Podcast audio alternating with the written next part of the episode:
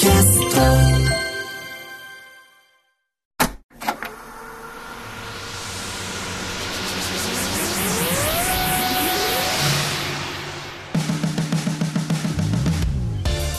ばんは浦郷エリカです。これからさらに加速するであろうベンチャー企業に注目するベンチャー企業キュレーションプログラムブースト。メインパーソナリティはウーム株式会社代表取締役会長の鎌田和樹さんですよろしくお願いしますよろしくお願いします。えーこの番組のコンセプトの一つとして鎌田さんにはリスナーの皆さんと同じくこれからお話を伺う企業についてあえて予備知識なしで臨んでいただきますさて今週のゲストは株式会社クレイジー代表取締役社長森山和彦さんですよろしくお願いしますクレイジーの森山です。よろしくお願いします。お願いします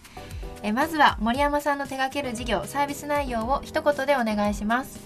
はい、えー表参道に祝いといううん建物を持っているんですけども、人生をお祝いする建物でメインでは結婚式のサービスをやってる会社になります。へえなんか会社名がクレイジーなのに結婚式をやってるんですねそうなんです。それはあの世の中こういろいろブライダル事業で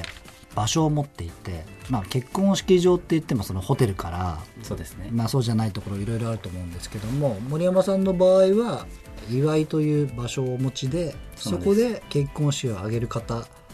に対して、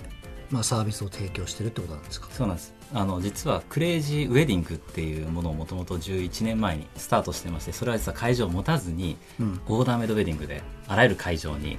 2トントラックと一緒に行って立て込んでイベントをするというのをやりまして、まあ、そのオーダーメイドをあの結構日本一数、まあ、やっていた当時、まあ、年間300施工ぐらいやってたんですけれども、まあ、そこからあの会場を持ってそこで培ったノウハウを使って独特なある種結婚式の形っていうのを一つ考え出して今、えー祝いというものを運営してます。それはなんかちょっと細かい確認なんですけども、じゃあ私結婚式あげたいって言ったらクレイジーさんにお願いすることが多いのかもしくはじゃあ私ちょっとパレスホテルで結婚式あげたいって言ったらパレスホテルさん側から例えばですけどクレイジーさんにお仕事の依頼が行くのかでいうと前者ですね。前者の方ですね、はい。あのへうちの方に主に口コミでものすごくたくさん人たちがいらっしゃるんですけど口コミで来ていただいた方たちに対してあの祝いで、まあ、結婚式をまあ挙げていくっていうことを基本的には提供するサービスなんですけど、えなるほど。はい、それはもう世の中のありとあらゆるホテルだとかあ催事だとできないことをその祝いというスペースを使ってやるわけじゃないですか。そうですね。例えばどんな結婚式があるんですか、はい。あの基本的に我々があの先ほど人生をお祝いするって話をしたところがかなり独特ミソでしてあの大体一般的な結婚式場がやる仕事が10割あった時に2割しかうちやらなくてですね8割別の活動をメインではするんですね。はい。はい、それが人生の編集というものをします。なぜ結婚するのかとかお二人の出会いは何なのかとか、うん。お二人がどういう、まあ、例えば当日にしたいのか逆にこれからの人生どう考えているのかみたいなことを実は8割方やりましてお客さんがこうゲストに手紙を書く時間もすごく多いんですけどもそういう体験を重視した設計になってますなるほど。今森山さんがおっしゃった言い方で言うと、まあ、その10代の流れにはとらわれずむしろその式を挙げてその日良かったねっていうよりは、まあ、その式をまた一つのイベントとして、まあ、どっちかというとその日何をしたいですかっていうよりもあなたたちどういう人生を歩みたいんですかみたいなコンサルティングなことを会話としてしながおら、ね。じゃあこの日にこれをちょっとしていきましょうかとか、そういう流れってことであっておっしゃる通りです本当にその通りでな逆にないものを言った方が早いかもしれないですね。例えば我々、あのもうデフォルトで例えばケーキ入刀とか、うん。えーなんか新郎新婦ご入場ですみたいな披露宴ではないんですよ。そもそも、うん。披露する必要がやっぱり今ないと思ってるんでお花も選ばないですし。でも何かやりたいって言ったらもともとオーダーメイドの会社なんで自由に設計できるんですけどね。基本的にはないものがすごくたくさんありますそういう意味ではあれですよね、そのまあ、企業が中期計画を発表するその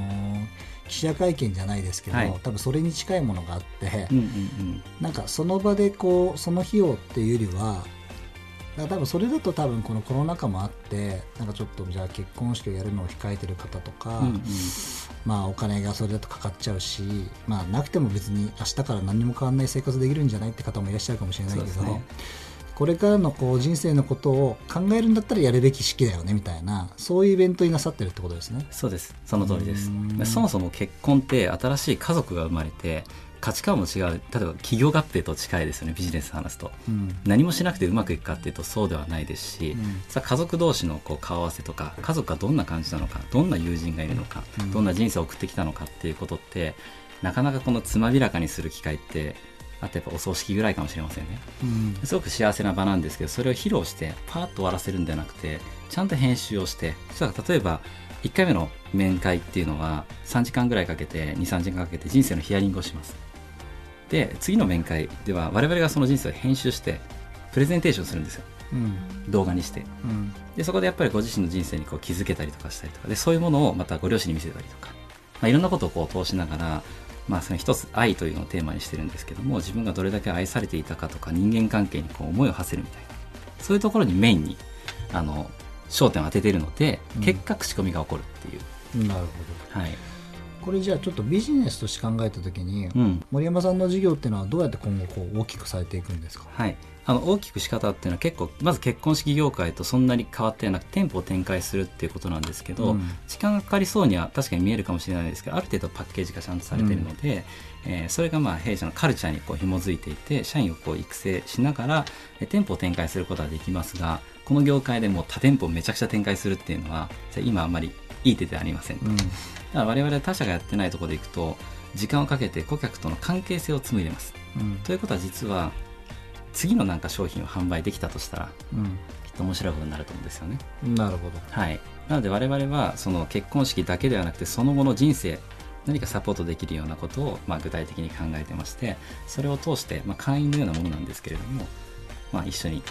お祝いしていきましょうよというようなビジネスにはしていこうと思ってます。うん具体的にじゃあそのアップセルという言い方がなんかすごくドライですけども。そうですね。あのー イベントやられたあのお客様新郎新婦に対してもう何か物を売り始めたりとかってこともされてらっしゃるんですか？小さいところはやってます。うんまあ、これ単純に写真からそれはとかいろいろありますけれども、うんそれはビジネスで本当に捉えるとうんパイが小さいですからなるほどそうではないものです。まあ一般的なプランナーさんとかだと、まあ、はいもちろんその式を挙げるにあたってのすごく関係公式が必要だけど、まあ、終わったら一回、まあ、関係も普通は終わるじゃないでおっしゃすかる通りです。おっしゃる通りです。そこに対して、まあ、人生っていうところまで深掘りして入っちゃうから決してその関係が終わらずにうん、今後も継続して、まあ、結果的にはそれが取引なのか関係構築したものからつながっていくってところを狙ってらっしゃるとね。そうです。それで言うと多分これからってどんどん、まあ、ニッチと言ったら言い方が変かもしれないですしでもセグメントによってうん。広く浅くじゃなくて、まあ、深く狭くっていうようなあビジネスの仕方で言うと限りなくそれが絶対数としてすぐ報われるかっていうことは違うかもしれないけど、まあ、価値の重さという意味ではうん。多分今後一つの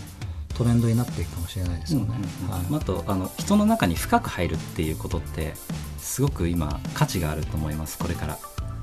いろんなところに展開できるとは思ってます。ぜひ多分そのノウハウでもしかしたら次の新しい分野も切り開いていくと思いますので、ぜひこれからも頑張っていただきたいと思います。ありがとうございました。ありがとうございますということで今週のゲストは株式会社クレイジー代表取締役社長森山和彦さんでした。ありがとうございました。